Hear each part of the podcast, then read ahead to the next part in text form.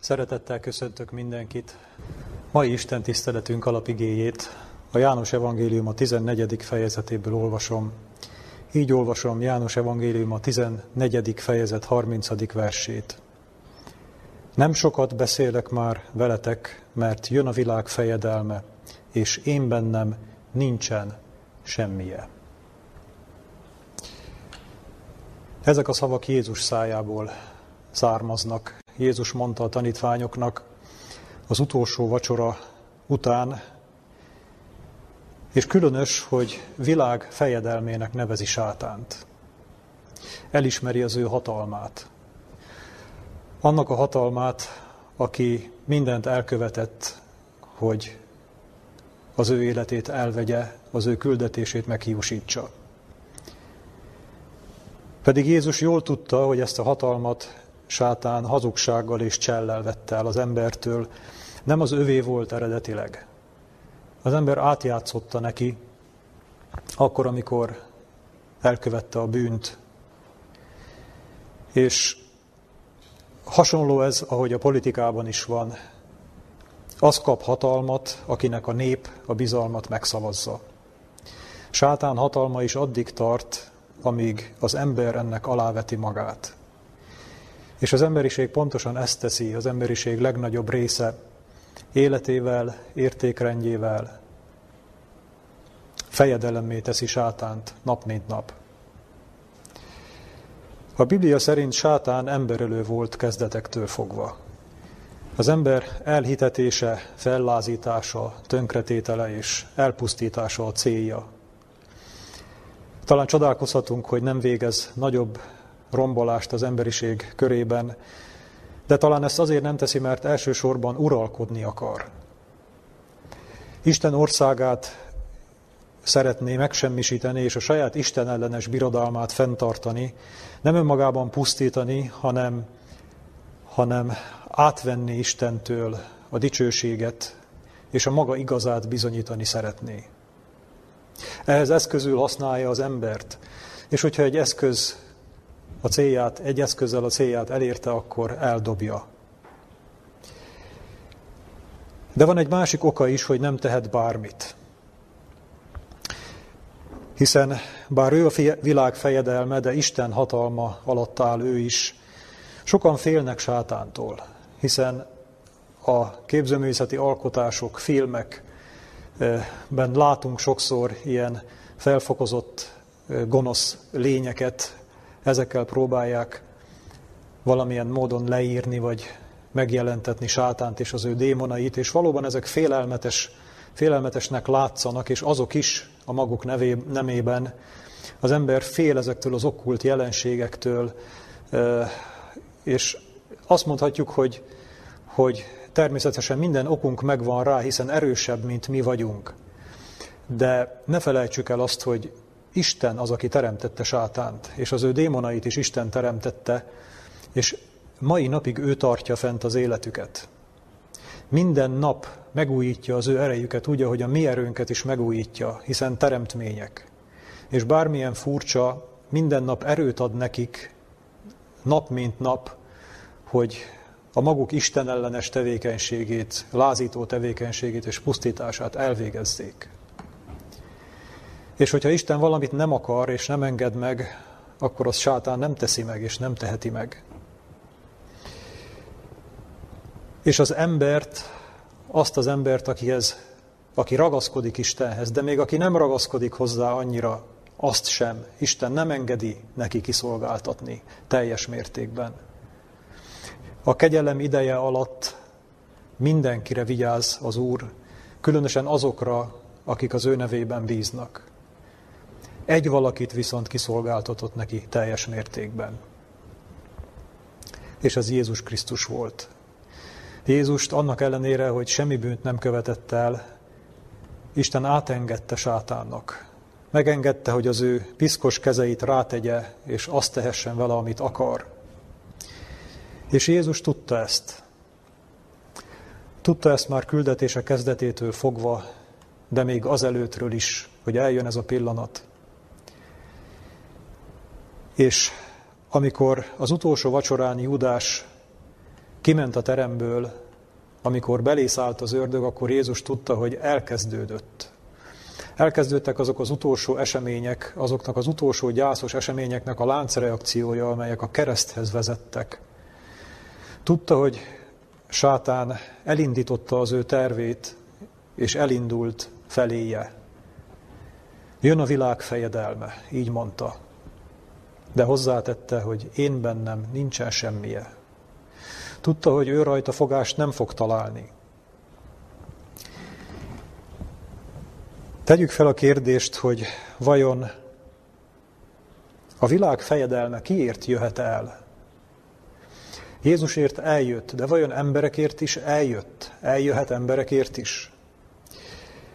Olyan értelemben, ahogyan az előbb is mondtuk, olyan értelemben nem jön el, és nem szolgáltatja neki Isten ki az embert, ahogyan Jézust kiszolgáltatta. Isten az embert hordozza. Ézsaiás 46. fejezetében így olvassuk. Jákob háza és Izrael házának minden maradéka, akiket magamra raktam anyátok méhétől fogva, és hordoztalak születésetek óta. Vénségtekig én vagyok az, és megőszülésektekig én visellek. Én teremtettem, és én hordozom, én viselem, és megszabadítom. Isten az ő benne bízót soha nem hagyja el. Végig kíséri egész életén, haláláig hordozza. Ott van vele az ő haláltusájában, még a szemeit is Isten csukja le az embernek. Még azokra is hullatja a kegyelemesőjét, akik nem hisznek benne, akik elutasítják őt. De mindenki életében megenged próbákat. Próbákat mindannyian éltünk már át. Sokféle próbát él át az ember, sokféle próbával találkozhatunk. A bűn világában mindenki megpróbáltatik. Nincs kivétel, aki valamilyen módon próbákkal ne találkozna. Vannak próbák Istentől. Isten az igaz embert megpróbálja. Így olvassuk a 11. Zsoltárba, az ő szemei látják, szemöldökei megpróbálják az embernek fiait. Az Úr az igazat megpróbálja. És valóban nem is gondolnánk sokszor, hogy a, a próbák az igazaknak szólnak, amelyek Istentől származnak, hiszen a hitünk is csak próbák alatt növekszik, próbák nélkül nem növekszik. És próbák szükségesek ahhoz, hogy kiderüljön, mekkora is a hitünk valójában.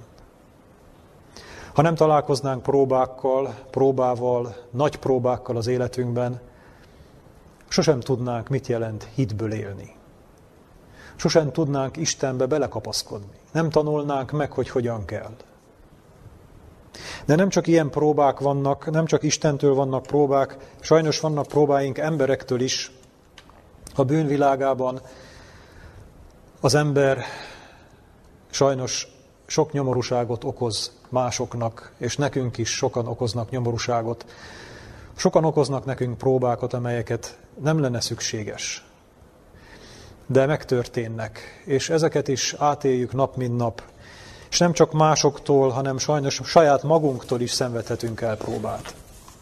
Mi magunk is hozunk olyan döntéseket, amelyeket nem lenne szükség, hogy meghozzunk, amelyek utána sok nyomorúságot és nehézséget okoznak nekünk. De nem csak ilyen próbák vannak, vannak nagy próbái az embernek. Vannak olyan egyedüli és talán megismételhetetlen próbák, amelyek lehet, hogy csak egyszer fordulnak elő az életünkben. Ilyen például Ábrahámnak a Mória hegyi próbája, amikor Isten arra kérte, hogy az ő egyszülött fiát, az ő egyetlen egyét vigye fel a Mória hegyére, és áldozza ő érte fel. Végül nem kellett megtennie. Ábrahám ezt a próbát teljesítette. De valahol az ő hitének a teljes próbatétele lehetett egy, egy egész élet hitküzdelme után Isten még úgy egyszer utoljára próbára tette őt, és azt mondta, hogy most már látom, hogy hiszel nekem, hogy engem szeretsz.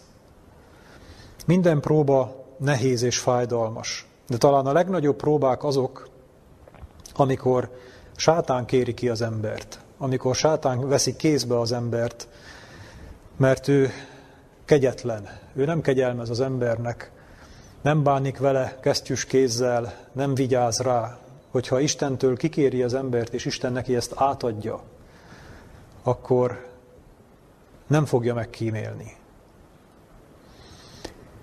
Ilyen volt például Jobbnak a próbája. Jobb kikérte, sátán kikérte Jobbot Istentől, és Isten megengedte, hogy sátán próbára tegye, rettenetes próbára tette Jobbot.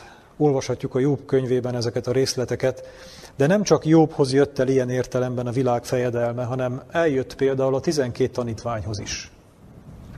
Így olvasok Lukács evangélium a 22. fejezet 31. versétől. Mondta pedig az Úr, Simon, Simon, ímé a sátán kikért titeket, hogy megrostáljon, mint a búzát. De én imádkoztam érted, hogy el ne fogyatkozzék a te hited. Erre az igére Péter miatt szoktunk emlékezni, mert Péter volt, aki végül megtagadta háromszor az urat.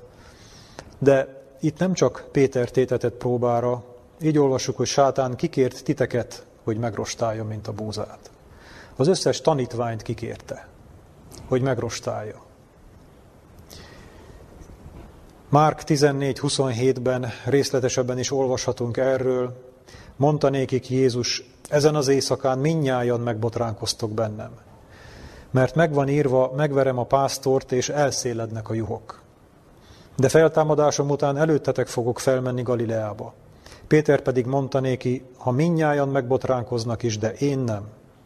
És mondta néki Jézus, bizony mondom néked, hogy ma, ezen az éjszakán, mielőtt a kakas kétszer szólana, háromszor tagadsz meg engem. Ő pedig annál inkább erősítette, ha veled együtt kell is meghalnom, semmiképpen meg nem tagadlak téged. Hasonlóképpen szóltak a többiek is. Azt látjuk ezekből az esetekből, mind a jobb kikéretéséből, mind a tanítványok kikéretéséből, hogy sátán nagyon messzire elmehetett. Erejükön felül meg tudta őket kísérni, kísérteni. Jobbnak mindenét elvette, vagyonát, gyermekeit, egészségét, csak az életét kellett meghagynia, azt Isten nem engedte, hogy elvegye. Tanítványok esetű, esetében is mindent feladtak ezért a tanítványságukért. Egyedül Jézus volt számukra minden reménység. És itt ebben a percben Jézus tűnt el a szemük elől. Azt gondolhatták, hogy mindennek vége, Elveszett minden reménységük. Talán azt is gondolták, hogy mindez talán csak hazugság volt. A támadás felkészületlenül érte őket, nem gondolták és nem tudták, hogy ekkora rostálásban, ekkora támadásban, ekkora bajban lesz részük. Bizonygatták, hogy velük ez nem történhet meg, el sem tudták képzelni. Még a tanítványok is, úgy olvassuk itt a Márk 14 31-ben, hogy nem csak Péter mondta, hogy semmiképpen meg nem tagadlak, hasonlóképpen szóltak a többiek is. Pedig Jézus tudta, hogy meg fognak ő benne botránkozni. Eltávolodnak tőle lélekben. Övön alulil volt ez a támadás sátán részéről. Jobb, Jobb 3.25-ben ezt, ezt olvassuk, így mondta Jobb, mert mitől remegve remegtem, az jött reám, és mitől rettegtem, az esett rajtam. Nincs békességem, sem nyugtom, sem pihenésem, mert nyomorúság támad reám. Nem tudjuk, hogy mi lehetett Jobbnak az, amitől leg, legjobban félt.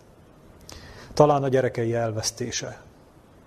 Ennél nagyobb csapás valóban senkit nem élhet, érhet, mint amikor egy szülő a gyerekeit elveszíti, hirtelen, egy szempillantás alatt, de bepillantást enged nekünk a Szentírás abba, hogy jobb mindentől jobban féltettől. És úgy az embernek el is szorul a szíve, hogy valóban Isten miért enged meg ilyen nagy csapást. Mi sokszor előfordul, hogy azért keressük Istent, azért megyünk hozzá oltalmat remélve, mert félünk attól, hogy amitől a legjobban tartunk, és amitől a legjobban rettegünk, attól talán majd megóv minket. Az emberre sok nehéz próba, sok nehéz baj történhet,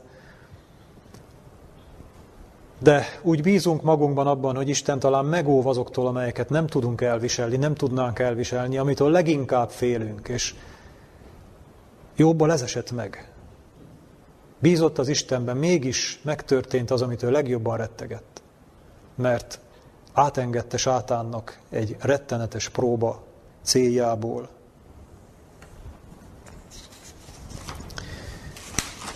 Vegyük fel a kérdést, hogy vajon a világ fejedelme. Csak a nagy hithősökért jön el egyszer, vagy talán eljön értünk is, hogy megnézze, hogy mi van bennünk, milyen van bennünk. Az ember szeretné hinni azt, hogy hát Jobb, akiről Isten azt mondta, hogy igaz, Istenfélő, bűngyűlölő, fedhetetlen, Hát Jobbnak volt akkora hite, és a tanítványoknak és a tizenkét tanítványnak is, akiket Jézus maga választott ki, volt olyan óriási hitük, hogy ilyen rettenetes próbát ki tudtak állni. Talán értem nem fog így eljönni. De vajon feltételezhetjük-e sátán részéről, hogy annyira jó indulatú lenne, hogy az ő zsákmányáról lemondjon? Hiszen mindenki az ő markában van születésétől fogva, és hogyha valaki Isten nevét segítségül hívja, és kilép ebből az ördögi körből, akkor sátán, aki halálos gyűlölettel gyűlöli Jézust, nem fogja ezt karbatett kézzel nézni. Nem fogja hagyni olyan könnyen az ő zsákmányát szabadulni. Biztosak lehetünk benne, hogy ha engedélyt kap, akkor megrostálja Isten népét. És Isten úgy is mondhatnánk, hogy a nagy küzdelmet szabály, szabályosan és korrekt módon játsza. Nem fogja erőszakkal elvenni azt, amit, ami nem az övé. Ha az emberben van valami, ami a világ fejedelmének a tulajdona, Isten meg fogja engedni, hogy azért a világ fejedelme eljöjjön és magával vigye.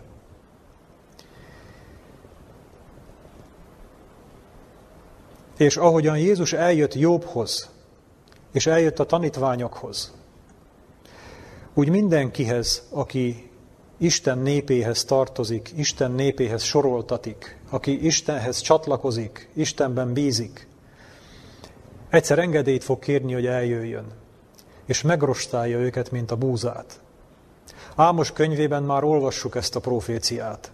De a Bibliában több helyen is olvasunk arról, hogy megrostáltatik az Isten népe. Különösen a történelem vége előtt, Jézus második visszajövetele előtt Isten népe egy rettenetes rostáláson fog átesni, amikor ki kell derülnie, hogy ki az, aki Istenhez tartozik, ki az, akinek van hite, aki, aki a legnehezebb órákban és legnehezebb percekben sem fog Istennel szembefordulni, és nem fog ellene fellázadni.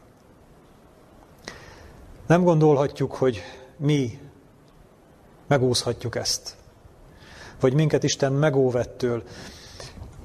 Isten felkészíti az övéit, nem hagyja azt, hogy felkészületlenül és erőtlenül érje az embert sátán támadása. Ebben biztosak lehetünk, ahogy egy szülő sem engedi el az ő gyermekét a világba, ott, ahol a farkas törvények uralkodnak, ahol egy fiatalnak meg kell élnie, lábán, lábra kell állnia, egy szülő sem fogja ezt megengedni addig, amíg nem látja, hogy az ő gyereke kellőképpen felkészült erre, és elég ereje van ahhoz, hogy, hogy ott megállja a helyét. Úgy Isten sem fogja az ő tanítványait gyengén és felkészületlenül átengedni ennek a nehéz próbának. De a végtelenségig nem készíthet minket, a végtelenségig nem táplálhat, nem várhat ránk éveken, évtizedeken, évszázadokon keresztül egyszer egy embernek, hiszen a földi fizikai életünk is véget ér, a felkészülése be fog fejeződni, és az a megrostálás meg fog történni mindannyiunk életében. El fog jönni a világ fejedelme, és megnézi, hogy van-e bennünk valamilyen. Mit jelent az, hogy sátánnak van az emberben valamilyen? Valami, ami Jézusban nem volt meg, de én bennem meg lehet. Valami, amivel meg tud kísérteni, amin keresztül hatni tud rám, amiben bele tud kapaszkodni, amin fogást talál, és ha azt megragadja, akkor képes kifordítani az életemet a sarkából? A válasz könnyű is, de nehéz is egyben, mert mi lehet az bennem, ami a sátáné? Hát nyilván arra gondolunk, hogy nem más, mint a bűn, hiszen a bűn az, ami az ő találmánya, amivel megfertőzött minden élőt ezen a világon, és ami az Istentől bennünket is elválaszt. Ez az, ami az övé, ez az, ami bennünk van. Na de milyen bűnről van itt szó? Valóban egy, egyfajta Isten elleni lázadásról, ellen, elrendezetlen bűnről lenne itt szó, hiszen nyilvánvalóan, hogyha elrendezetlen bűnünk van Istennel, akkor semmiképpen nem tud minket megvédeni, akkor mi magunk megyünk át sátán területére, és előbb-utóbb mi magunk szolgáltatjuk ki neki magunkat. De figyeljük meg, hogy Jobb esetében és a tanítványok esetében is nem erről volt szó, hiszen Jobbról azt mondja az ige, hogy igaz, fedhetetlen, istenfélő és bűngyűlölő. Vajon Isten kimond valakiről ilyet? Kimondja valakiről azt, hogy igaz, akinek elrendezetlen bűnei vannak? Biztosan nem mondana ilyet ki. Márpedig ez Isten szájából származó jellemzése Jobbnak. A tanítványoknál is figyeljük meg, hogy amikor Jézus figyelmeztette őket, hogy, megros, hogy kikért benneteket sátán, hogy megrostálja mind a búzát. És ahogyan őt a Gecsemáné kertből megragadták és elvitték, abban a pillanatban el is kezdődött ez a rostálás. Vajon a tanítványoknak volt ekkor Jézussal elrendezetlen bűnök? Emlékezzünk vissza, hogy mindössze néhány órával ezelőtt történt meg a lábmosás szertartása, amelyet Jézus megmutatott a tanítványoknak, amikor megtisztította őket minden hamisságtól, és így mondta nekik szó szerint, János 13.10-ben, tiszták vagytok.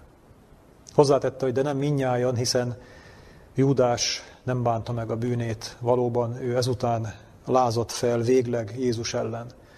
De a tanítványok tiszták voltak, nem volt elrendezetlen bűnük, Istennel az életük rendben volt. Mégis megrostáltattak, mégis megbotránkoztak, mégis Péter háromszor megtagadta az urat. Mi volt bennük az, amit a világ fejedelem ott talált? Aminek segítségével és ami által bűnbe tudta őket vinni, botránkozásba, tagadásba. Úgy, hogy közben tiszták voltak. Akkor mi lehetett az, ami a világ fejedelmének a tulajdona, és ezekben az emberekben benne volt? Az emberben felmerül a kérdés, hogy talán akkor, ha nem egy elrendezetlen bűn, vagy több elrendezetlen bűn, akkor talán a bűnre való hajlam lehet ez. Olvasok a romai levél hetedik fejezetében, hogy Pálapostól felfedezi magában, hogy van egy törvény az én tagjaimban, amely rabulál a bűnnek és a halálnak. A bűnre való hajlam, ez a gyengeség, ami az embert lefele húzza, lefele vonzza, mint a gravitáció. Vajon ez lenne az, ami a sátánnak tulajdona bennünk, hiszen ez mindenkiben benne van. De akkor tegyük fel a kérdést, hogy vajon Jézusban nem volt ilyen? Azt mondja az ige, megkísértetett mindenben hozzánk hasonlóan, kivéve, hogy vétkezett. Nem volt kivétel Jézus az emberek közül abban a szempontból, abból a szempontból, hogy neki ne lett volna bűnre való hajlama. Jézust ugyanúgy húzta lefele az ő gyenge természete, ugyanúgy kísérthető volt, mint mi. Ő benne is megvolt a bűnre való hajlam. A halálnak ez a törvénye. Csak ő nem vétkezett. Viszont ha ő benne is megvolt a bűnre való hajlam, és mégis azt mondta, hogy jön a világ fejedelme, de én bennem nincsen semmije, akkor mégsem erről van szó. Mégsem a bűnre való hajlam az, ami bennünk van, ami a világ fejedelméjé. Hiszen Jézusban is volt, és kimondta, hogy én bennem nincs semmije. Akkor hát mi az, ami bennünk lehet? Ami nem egy elrendezetlen bűn, nem egy lázadás, nem egy tudatos bűn, nem a bűnre való hajlam, de mégis a világ fejedelméjé.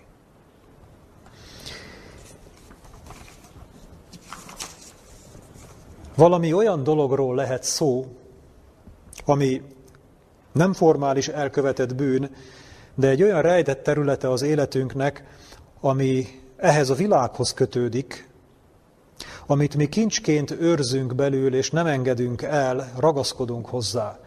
De hogyha azt megragadja a világ fejedelme, akkor minket bele tud vinni a valóságos bűnbe ezáltal. Ez a valami, ami bennünk van, ennek van egy különleges tulajdonsága, hogy ez még nem bűn. De sátán kezébe eszköz, hogy bűnné váljon, hogy a bűn bekövetkezzen. Mi lehet ez? Péter esetében azt látjuk, hogy ez a benne levő rejtett gyávaság volt. Egy olyan gyávaság, amiről ő nem tudott. Ő azt gondolta, hogy Jézus oldalán küzdeni tudna, sőt az életét is tudna adni, és nem, nem gondolhatjuk, hogy ebben Péter nem volt őszinte. Biztosak lehetünk benne, hogyha Jézus kardot ragadott volna, akkor Péter hősiesen küzdött volna mellette, akár az életét is adta volna. Csak hogy Jézus eltűnt a szemei elől. Elhurcolták, és a, csőcselék feldühötten követte a zsidókat, akik Jézust ugye kihallgatásra vitték, és Péter egyszer csak e közé a feldühödött csőcselék közé került, és hirtelen feltámadt az ő rejtett gyávasága, amiről talán nem is tudott. És ez vezetett oda, hogy végül megtagadta az urat. Vajon Jobb életében volt-e olyan, ami a világfejedelmének a tulajdona? Volt-e valami olyan, amiben világfejedelme bele tudott kapaszkodni? Azt olvassuk, hogy Jobb nem védkezett a nagy próba alatt. Így mondta maga az Úr, hogy igazat szólt az én szolgám. Kimondta azt, hogy az Úr adta, az Úr elvette, áldott legyen az ő neve. De mégis egy adott pillanatban Jobb perlekedni kezd Istennel. Nem lázad fel, de elégedetlenkedik. De Istennek úgy is mondhatjuk, hogy enervált kérdéseket tesz fel, amire sürgeti a választ, nem érti, hogy ez miért történt vele. Jobbnak nem nyugodt a lelke. Nincs békesség benne. Ugye mondhatja valaki, hogy hát ilyen nagy próbában kinek lenne békessége, de Jézus tudott békességben lenni a legnagyobb bajban is. Jobb nem tudott. Jobb nem lázadt fel Isten ellen, de perlekedett vele. Mi volt Jobbban? Mire gondolhatott? Jobb aránytalannak érezte a próbát és a büntetést, ahhoz képest, hogy ő milyen életet élt. Ő tudta magáról, hogy bűnös, ezt nem is tagadta. Beszél róla. De azt is tudta, hogy ő Istennel ezeket elrendezte, és tudta, hogy Istenhez milyen közeli életet élt. És Jobbnak eszébe jutott, hogy talán még egy kevés jót ettől az élettől kaphatok. Talán az Isten látja, hogy én, én igaz módon élek, és meg, megóv engem a nagy próbáktól, nehézségektől, és valóban az Isten ezt tette. De Jobb erre számított, ezt Istentől elvárta. És nem kapta meg. Amikor nem kapta meg, kiderült, hogy még ezt sem kapta meg, akkor perlekedni kezdett Istennel. Itt volt egy pont, ahol sátán bele tudott kapaszkodni. És végül Jobb a próbát teljesítette, nem lázott fel Isten ellen, de Istennek meg kellett őt feddenie, amikor megszólalt a forgószélből, és megmutatta magát, elmondta Jobbnak, hogy ki vagyok én, és ki vagy te ember, hogy így állsz szóba velem, akkor Jobb végül kimondta, hogy Uram, most már én hallgatok, és te taníts engem. Elismerte, hogy nem volt helyes, amit tett. Mi lehet bennünk, ami a világfejedelmének a tulajdona, és amiért egyszer eljöhet, ami minket veszélyeztethet, bár nem bűn. Olyan rejtett belső gyengeségek, kívánságok, vágyak, belső félelmek, függőségek azok, amelyeket sátán fel tud használni a maga céljaira. Ezek bennünket mind ehhez a világhoz kötnek. Valamilyen módon ide bilincselnek, ide rögzítenek, és ezekről sokszor nincs is tudomásunk. A világ fejedelme nagyon jó emberismerő, nagyon jó megfigyelő. Mindenkit, mindenkiről jól tudja, hogy belül milyen gyengeségekkel küzd, látja, egész kisgyerek korától látja az embert, hogy milyen irányba megy, mi az, amitől fél, mi az, amitől retteg, mi az, amire vágyik, amit kíván, ami betölti a látóterét egy adott pillanatban. És nem biztos, hogy nagy dologról van szó. Lehet, hogy apróság ez. De az embernek tud annyira fontos lenni, hogy ha eltűnik az életéből, akkor úgy érzi, mintha kicsúszna a lába alól a talaj. Nem tudom, hogy volt-e már olyan gondolatunk, hogy valami nagy veszteség tört, ért minket, és azt mondtuk utána, hogy na most még ezt is elveszítettem, most már minek éljek ezután. Olyan értelmetlen lett minden. Sokszor nagy veszteségek érhetnek bennünket, valóban az ember elveszítheti a szeretteit, elveszítheti az egészségét, komoly csapásokat élhetünk át, és az ember tényleg elcsüggethet ilyenkor, hiszen gyengék vagyunk, nem bírjuk ezeket vég nélkül és mérték nélkül, de, de nem csak nagy dolgokkal történhet ez meg. Vannak kisebb, jelentéktelenebb dolgok, amelyeket emberek nem tudnak kiengedni a kezük közül. Ismerős talán a, a gazdag ifjú esete, ő a vagyonát nem tudta elengedni. Nagyon sokan szegénységben és nélkülözésben, nyomorban követték Jézust. A gazdag ifjú nem tudott lemondani arról, hogy a vagyonát elveszítse, és talán mi úgy vagyunk vele, hogy hát na, hát minket talán ez nem kísért, mi kevéssel is beírjuk, de vajon ki az, aki könnyedén el tudja viselni, hogyha az egészsége el, elveszik? Azt szoktuk mondani, hogy csak egészség legyen. És tudunk hinni Istenben, bízunk benne, imádkozunk, megpróbáljuk betartani az egészségügyi törvényeket, de hogyha elveszítjük az egészségünket, ha megbetegszünk, nem kísért meg minket a csüggedés, az elkeseredés, és talán a lázadás, nem csak a perlekedés Istennel. Miért engedi ezt meg? Hiszen én hiszek benne, hiszen benne bízom, betartom az ő törvényeit. Miért engedi ezt meg? És az ember azt érzi, hogy hirtelen csak eltávolodik az Istentől, pedig semmi nem történt, ért minket egy próba.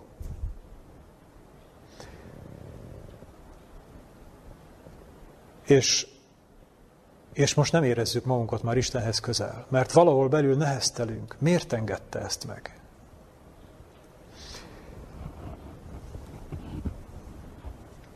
Van, akinek a családja a gyengéje. Úgy is mondhatnánk, hogy a bálványa. Vannak szülők, akik a gyereknevelésben fel tudnak oldódni. Fiatalok összeházasodnak, gyerekeket vállalnak, és örömmel belevetik magukat ebbe a szép szolgálatba, és valóban Isten ajándéka a gyermek, a család.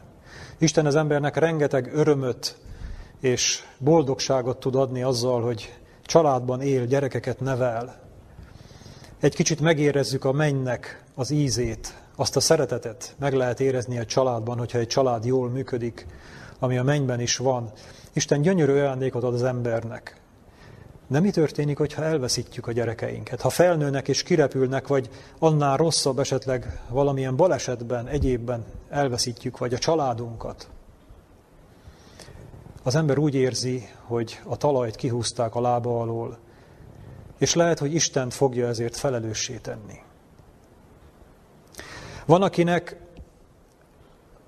a boldogság, a párkapcsolatban, a szerelemben való harmónia és boldogság annyira fontos, hogy nem tud és nem akar lemondani róla.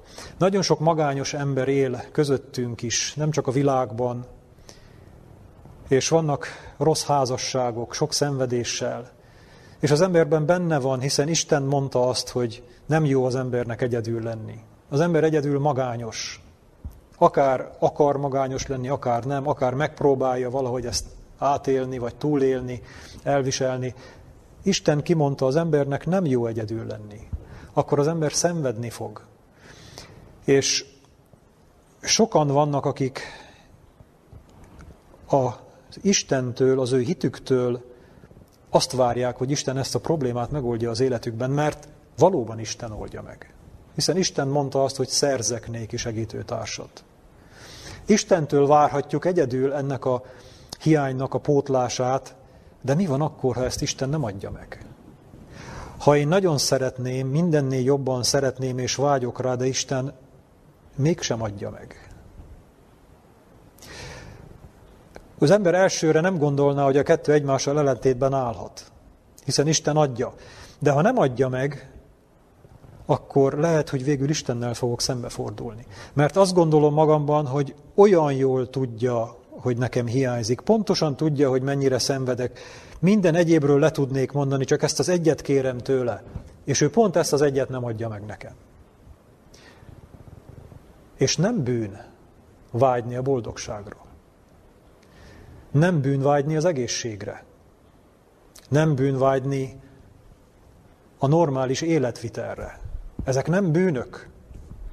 Már, már erről is mondjunk le. Ugye az ember feltész a kérdés, most mire, miről kell még lemondani, hogy Isten boldog legyen? Mindenről le kell mondanom?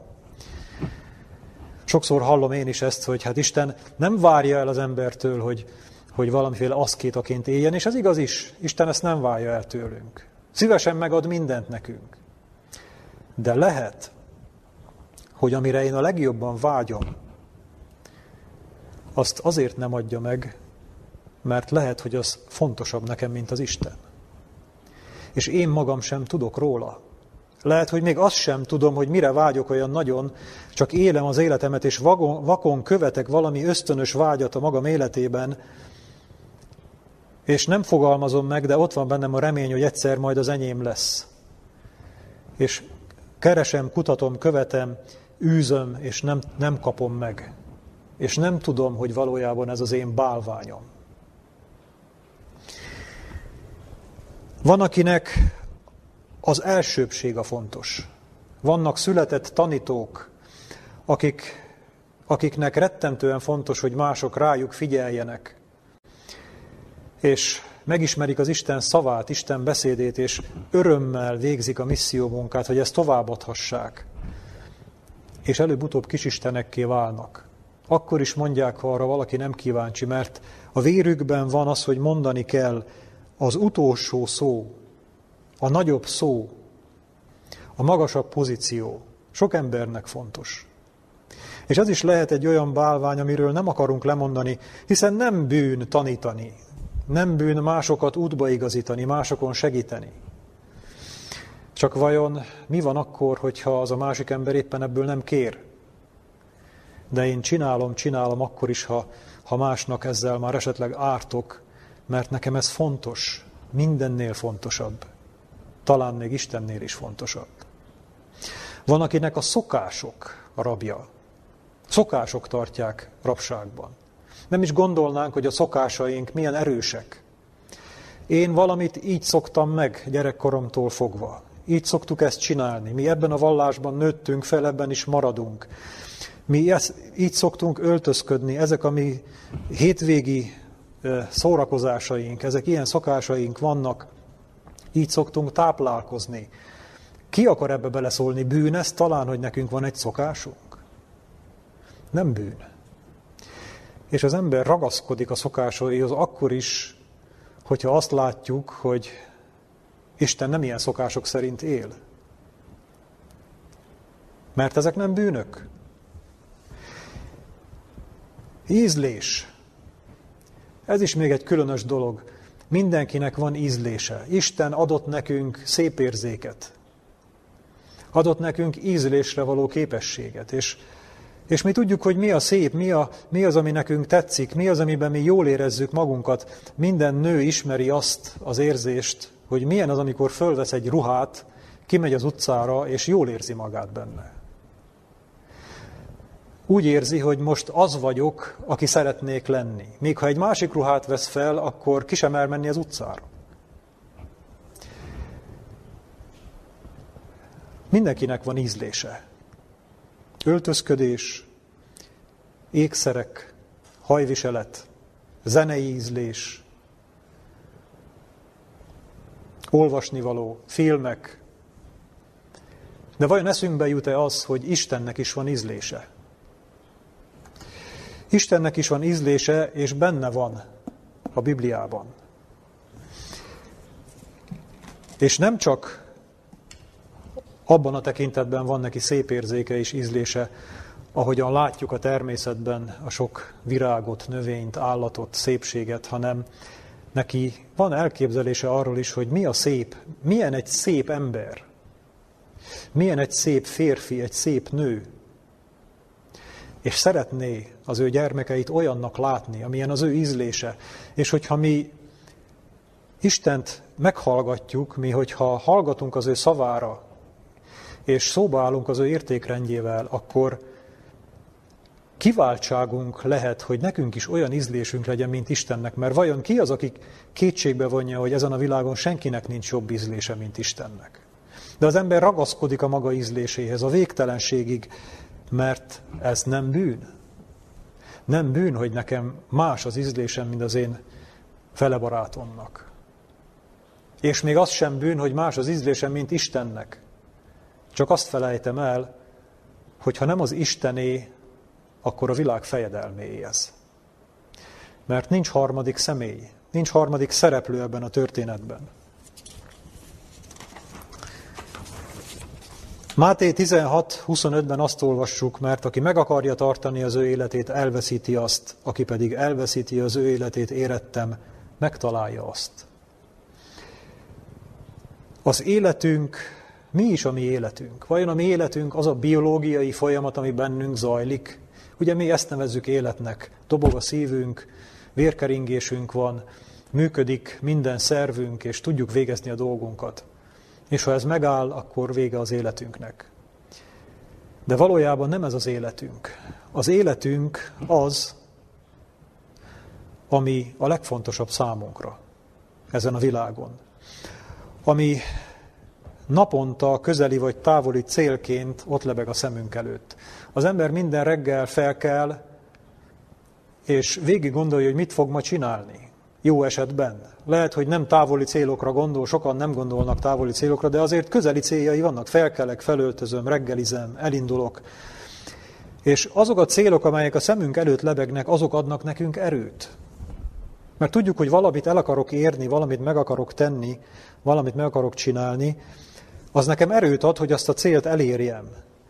És azok a célok, amelyek nekünk erőt adnak, azok minket élettel feltöltenek. Ami számunkra fontos, ami igazán fontos, amit nagyon szeretünk, amit szeretünk csinálni, amit akarunk csinálni, amihez el akarunk jutni, az a mi életünk. Mert amit nem akarunk megcsinálni, arra erőnk sem lesz.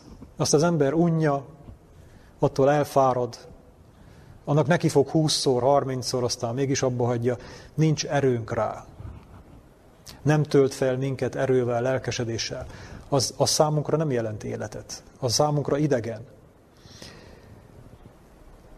Az ember akkor ismeri fel, hogy milyen erős bálványokat dédelget magában, amikor ezt valaki elveszi tőle, amikor ez eltűnik a szemeink előtt. Ha valamilyen módon elveszik tőlünk a mi fontos dolgainkat, azonnal el fog veszni az erőnk. Nem lesz kedvünk semmihez. Azt fogjuk mondani, hogy ez nem élet. Mert az életünk az volt, amit elvettek tőlünk. Akkor is, ha az nem bűn. Mert az nem bűn.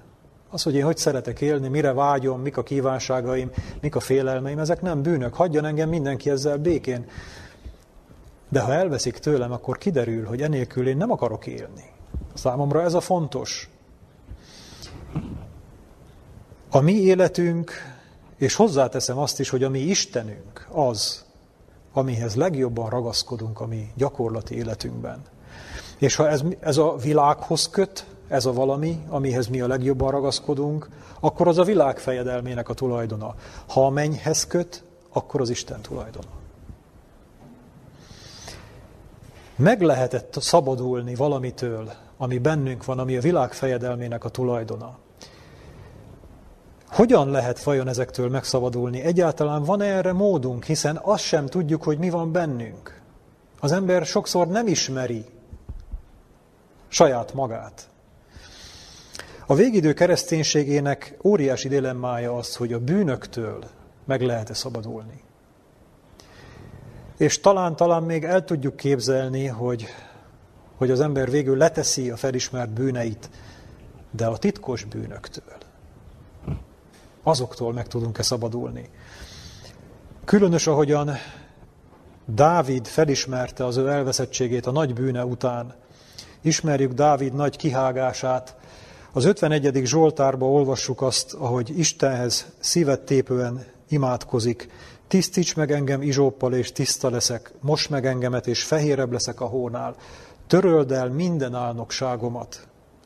Vagy a 19. Zsoltárban így olvassuk, titkos bűnöktől tisztíts meg engem. Az ember sokszor, mikor olvassa ezeket a sorokat, nem tudja, nem érti, hogy vajon Dávid mire gondolt, amikor azt mondta, hogy az álnokságaimtól, a titkos bűneimtől, mi az, hogy titkos bűn?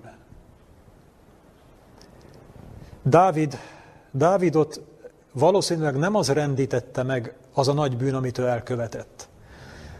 Én hajlok arra, hogy Dávidot sokkal jobban megrendítette az, az a felismerés, vagy az a gondolat, vagy az a szörnyű ö, ö, hát dolog, amit ő, ne, ő sem értett, hogy hogyan juthattam én ide. Dávid, aki 15 éven keresztül üldözött Saul halára, és nap mint nap megtapasztalta Isten kézzel fogható csodáit és gondviselését, aki olyan közel állt Istenhez, mint, mint ember, nem, nem sok ember állt olyan közel Istenhez.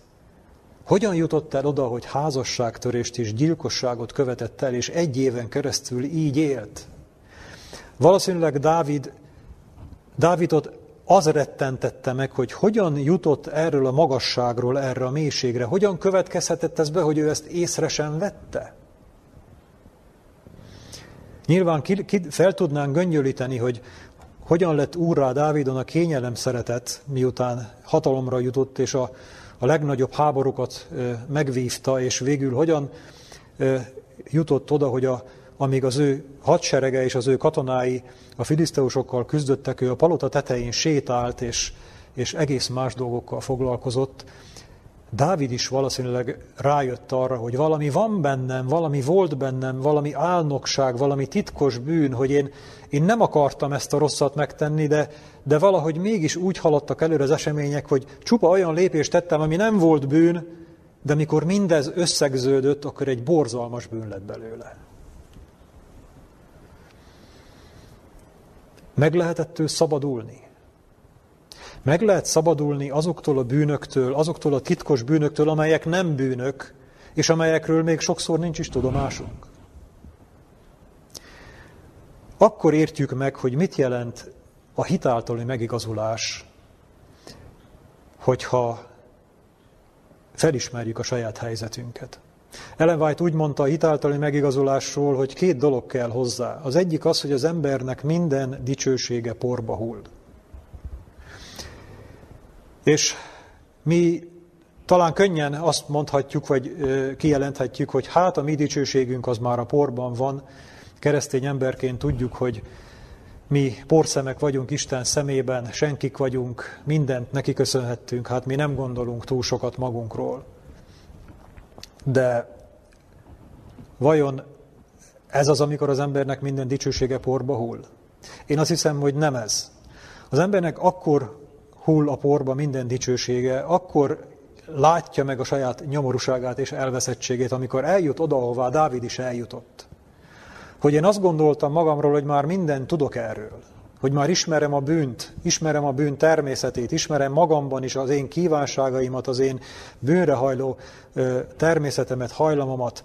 Mindent tudok én már erről a dologról, már csak valahogy győzedelmes életet kellene élni, és akkor egyszer csak hirtelen lezuhanok a mélybe. És rájövök, hogy tulajdonképpen én semmit nem tudok magamról. Én nem tudom azt, hogy mi lakik bennem. Mi minden van ott még abban a mélységben. Amikor ki tudom mondani, hogy minden álnokságomtól tisztíts meg engem, Uram, és minden titkos bűnömtől, amelyeket nem tudok, és nem csak, hogy nem tudom, de ha tudnám, akkor sem akarnám elengedni, mert azt gondolnám, hogy ez, ez nem bűn, ehhez én ragaszkodom. Hát hogy tudsz te engem ezektől megtisztítani? Az ember ilyenkor érzi azt, hogy itt én, én egy lépést nem tudok tovább tenni.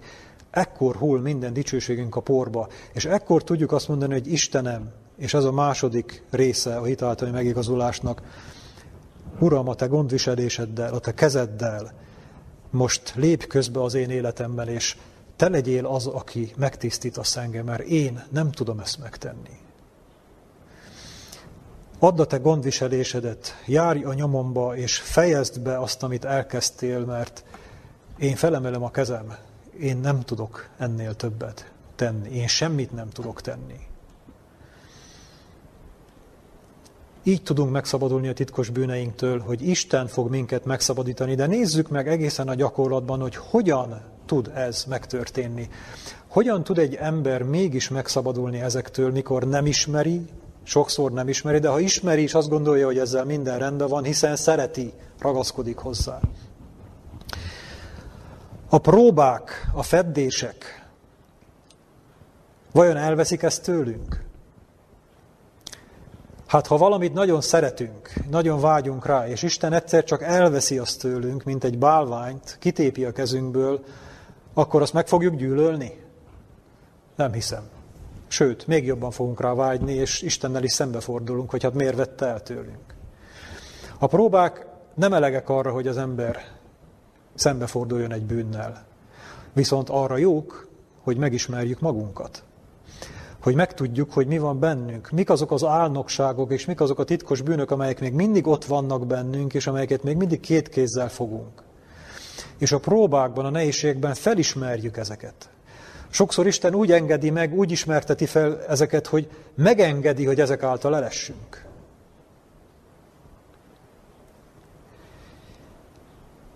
És akkor viszont mi lesz, ami nekünk erőt ad, hogy ezt letegyük? Ha már tudjuk, hogy mi az. Más erő nincs erre, egyedül a kegyelem ereje.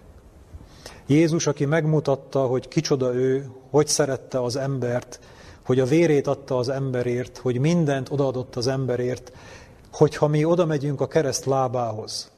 És a mi nagy bűnünk az, hogy nem vesszük ezt komolyan. Nem tudjuk eléggé értékelni Isten irántunk való szeretetét.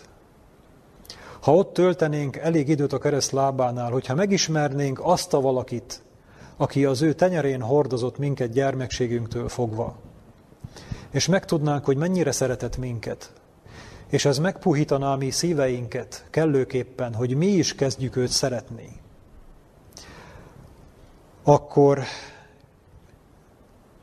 elkezdenénk másképp tekinteni magunkra. Isten szeretetét nem lehet megismerni anélkül, hogy ne látnánk, hogy milyen rettenetes fájdalmat okoz neki a bűn, hogy mennyire engesztelhetetlenül gyűlöli a bűnt, és hogyha én szeretem az Istent, mert látom, hogy ő szeret engem, és közelebb kerülök hozzá, és tudom, hogy ő gyűlöli a bűnt, és fáj neki a bűnöm, akkor én is gyűlölni kezdem a bűnt. Nincs más útja a bűn elhagyásának, mint hogy Istent megismerjük, és megtanuljunk az ő szemével látni. És az ő szemével látni magunkat, és az ő szemével látni minden más nyomorultat, és ha az ő szemével látunk, akkor azt is fogjuk látni, hogy a bűn gyűlöletes és rettenetes. És az ő szemével fogjuk látni a magunk bűnét is, hogy milyen gyűlöletes és milyen rettenetes az, amit én úgy szeretek. Ez a kegyelem ereje. És a kegyelem ereje az csak akkor lehet a miénk, hogyha oda megyünk és elveszünk, hogyha küzdünk érte, hogyha időt töltünk a kereszt lábánál.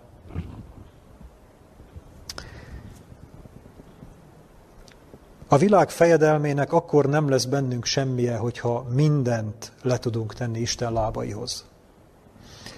Mindent, ami itt a Földön számunkra az életet jelenti. Ha úgy tudunk tekinteni vagyonunkra, egészségünkre, boldogságunkra, vágyainkra, álmainkra, terheinkre, de még a családunkra is, szeretteinkre, feleségünkre, gyermekeinkre, mind akikről inkább le tudnánk mondani, mint hogy Istent elveszítsük. Vagy hogy Istennek fájdalmat okozzunk. Jézus így mondta Lukás 14.26-ban, ha valaki én hozzám jő, és meg nem gyűlöli az ő atyát és anyját, feleségét és gyermekeit, fitestvéreit és nőtestvéreit, sőt, még a maga lelkét is, nem lehet az én tanítványom. Rettenetesek ezek az igék. Az ember nem is érti, hogy hogyan mondhatott ilyen, ilyent Jézus, mintha nem az ő szájából szólnának ezek. Hiszen Isten az, aki adta nekünk a családunkat, a szeretteinket, a feleségünket, a gyermekeinket, mindenünket, és azt mondja, hogy gyűlöljük meg őket. Nyilván nem meggyűlölnünk kell őket. Ez az ige arról szól, hogyha valaha valaki valamilyen módon, vagy ebben az életben választás elé kerülnénk, amikor választanunk kell, hogy Istent választom, vagy a szeretteimet választom. Adja a Jóisten, hogy ilyen választás elé soha ne kerüljünk. És Isten kegyelméből so, sokan nem is kerülnek ilyen választás elé, de sajnos van, aki ezzel találkozik. Hogy választania kell, vagy az én szeretteim, az én feleségem, az én gyermekeim, az én családom, vagy az Isten. Akkor tudnia kell, hogy kit fog választani. És nem mi fogjuk meggyűlölni a családunkat. Ha valami miatt a választás elé kerülünk, akkor a családunk vagy a szeretteink lesznek azok, akik minket választás elé állítanak, és azt mondják, hogy vagy én, vagy az Isten. És nem mi fogjuk őket elhagyni, hanem ők fognak minket elhagyni. Istenfélő ember sosem hagyja el a családját. Ne történjen ez meg. De ha valaki nem így tekint az Istenre, azt mondta Jézus, hogy nem lehet az én tanítványom.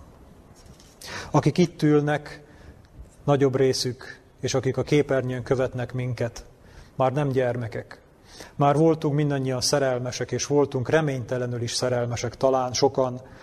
És emlékszünk még arra, hogy milyen érzés volt az, amikor valaki közel állt a szívünkhöz, és talán karnyújtásnyira volt tőlünk, de nem lehetett a miénk valami közénk állt, valami reménytelen, valami ok miatt reménytelen volt a, a mi szerelmünk azért az áhított személy iránt, és mennyire engesztelhetetlenül tudtuk gyűlölni azokat az akadályokat, amelyek közénk álltak. Mindent megadtunk volna, mindent odaadtunk volna, hogy ezek az akadályok onnan elháruljanak. Így kell megtanulnunk gyűlölni a saját bűneinket is, amelyek Istentől elválasztanak minket. De nem csak a saját bűneinket, hanem azokat a dolgokat, amelyek a mi életünkben vannak, és amelyek nem bűnök, de nem az Istenéi, hanem a világ fejedelméi. Egyedül ez lesz a mi győzelmünk titka. Tudjuk-e gyűlölni mindazt, ami Istentől elválaszt minket? Tudjuk-e gyűlölni annyira, hogy lemondjunk szívünk kívánságairól és vágyairól, bálványairól, tudjuk-e gyűlölni annyira, hogy még az életünkről is le tudjunk mondani. Arról, ami számunkra az élet ezen a világon. Aki elveszíti az ő életét érettem, megnyeri azt. Várjuk Krisztus visszajövetelét, tudjuk, hogy a küszöbön van. Sokan megpróbálják kiszámolni a napot, kutatják az időtitkait, de nem ez visz minket Krisztus második visszajöveteléhez közelebb. Jézus arra vár, hogy átengedjük neki az életünket, hogy megtisztíthasson mindentől, bűneinktől, álnokságainktól és titkos bűneinktől is. Mert a végén valamikor eljön a világ fejedelme. És megnézi, hogy milyen van bennünk. És én azt kívánom mindannyiunknak, hogy amikor ez megtörténik és eljön, akkor semmit ne találjon bennünk, és ki tudjuk mondani mi is, ahogyan Jézus Jön a világ fejedelme, és én bennem nincsen semmije. Amen. Imádkozzunk. Szerető mennyi a atyánk, hálás szívvel borulunk le előtted, és megköszönjük neked ezeket a drága tanításokat és igéket. Köszönjük, hogy lehajoltál az emberhez, hogy nem sajnáltad a te életedet, nem sajnáltad a te mennyei dicsőségedet, hogy kézen fogd az embert, és ebből a pokolból kivezest, mind ahogyan egyszer valamikor Lótot is kivezetted az összeomlás előtt álló Sodomából. Urunk, nem tudjuk felfogni, hogy mennyire elveszettek vagyunk, hogy mennyi nyomorúságunk, mennyi bűnünk, mennyi hitványságunk, mennyi álnokságunk, és mennyi titkos bűnünk van, amelyekről még nem is tudunk, amelyek ott belül szorongatnak bennünket, amelyek ide kötnek minket a világhoz, és amelyek nem Istennek tulajdonai, hanem a világ fejedelmének tulajdonai. Jól lehet, nem bűnök. Urunk, mi szeretnénk, hogyha ezek a nem bűnök is kitisztulnának belőlünk. Talán összeszorul a szívünk, amikor arra gondolunk, hogy ezektől meg kell szabadulnunk, amelyek úgy nap mint nap minket valamilyen módon motiváltak, erősítettek, amelyek lehetővé tették, hogy mit, mi itt a világon jól érezzük magunkat. És ami, ami nem, ami a tied, azt örömmel, de ami nem a tied, ami a világ fejedelmé, Urunk, azt vedd el tőlünk. Mutasd meg nekünk, hogy ez milyen gyűlöletes a te szemedben, hogy mi is lássuk, lássunk a te szemeddel, taníts meg minket szeretni téged annyira, hogy gyűlölni tudjuk a saját bűneinket. Urunk, köszönjük, hogy erre van lehetőségünk és esélyünk. Köszönjük, hogy nem mondtál le rólunk, hogy vezetsz még minket, hogy reménykedsz felőlünk. Mi is ebben reménykedünk, egyedül te benned és a te kegyelmedben. Légy segítségül nekünk, Jézusunk nevében. Amen. Yeah.